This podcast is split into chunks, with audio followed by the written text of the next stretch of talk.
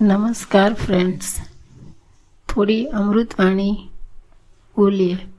સન્માનના સાચા અધિકારી, સંત સાધક સહિત સો કૌરવો હતા, પાંચ પાંડવો પણ નહીં. સાચને આચ મનુષ્ય પોતે જ પોતાનું ભાગ્ય વિધાતા છે.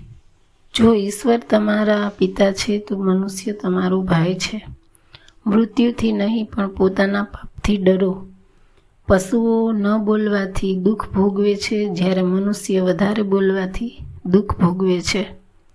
શબ્દો જેટલા ઓછા, તેટલી પ્રાર્થના ઉત્તમ. સદજ્ઞાન અને સદાચારના અભાવથી જ બધા દુઃખી છે. શત્રુઓથી બચો, પણ મિત્રોથી સાવધાન રહો. જે ઈશ્વરથી ડરે છે તેને મૃત્યુનો ભય રહેતો નથી. સાચા સંતો જ્યારે કૃપા કરે છે ત્યારે પાપ છોડાવે છે, સંપત્તિ આપતા નથી. ઊંઘતા રહેવું એ કળિયુગ છે, પછી બગાસા ખાવા એ દ્વાપર છે અને બેઠા થવું એ ત્રેતા યુગ છે. પોતાના લક્ષ્ય માટે કામે લાગી જવું એ જ સતયુગ છે. પોતાની શુદ્ધિ કરવી અને સંચિત કુસંસ્કારોનો સામનો કરવો એનું નામ તપ છે. જ્ઞાન, વિવેક, શક્તિ અને ભક્તિ પરમાત્મા સત્પાત્રોને આપે છે. પ્રાર્થનાઓ દેવ, પ્રાર્થનાઓ તો દેવતા પણ કરી શકે છે, પરંતુ ગરીબોને મદદ તો મનુષ્યો જ કરી શકે છે. દેવતા હોય કે મહાપુરુષ, તેઓ ત્યાં સુધી ફળ આપતા નથી કે જ્યાં સુધી મનુષ્ય પોતે એ આદર્શોનું પાલન ન કરે.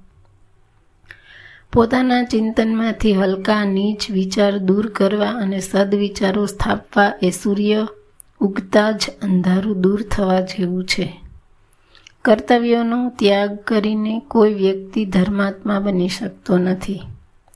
પોતે દુઃખ સહન કરીને બીજાને મદદ કરવી એ યજ્ઞ નહીં પણ અક્ષય યજ્ઞ છે. પરસેવો તો વજન ઉપાડનાર મજૂર પણ પાડે છે, પરંતુ જે લોકો લોક કલ્યાણના કાર્યો માટે પરસેવો પાડે છે, એમનું જીવન સફળ કહેવાય. ફળની ઈચ્છા વગરનું કર્મ જ તે નિસરણી છે, જેના પર ચડીને ઈશ્વર સાક્ષાત્કાર કરી શકાય છે. દોરામાં ગાંઠ પડે તો એ તે સોયના નાકામાંથી પસાર થતો નથી અને એનાથી સીવવાનું કામ થતું નથી. મનમાં સ્વાર્થરૂપી ગાંઠ પડી જાય તો તે ઈશ્વરમાં લાગતું નથી. કુકર્મ અને કુવિચાર મૃત્યુના પરિનિધિ, પ્રતિનિધિ છે. અસ્તુ. તમે અમારા આર્ટિકલમાં જોડાઈ શકો છો, એડવર્ટાઇઝિંગ માટે ઈમેલ કરો, કરી શકો છો. Thank you.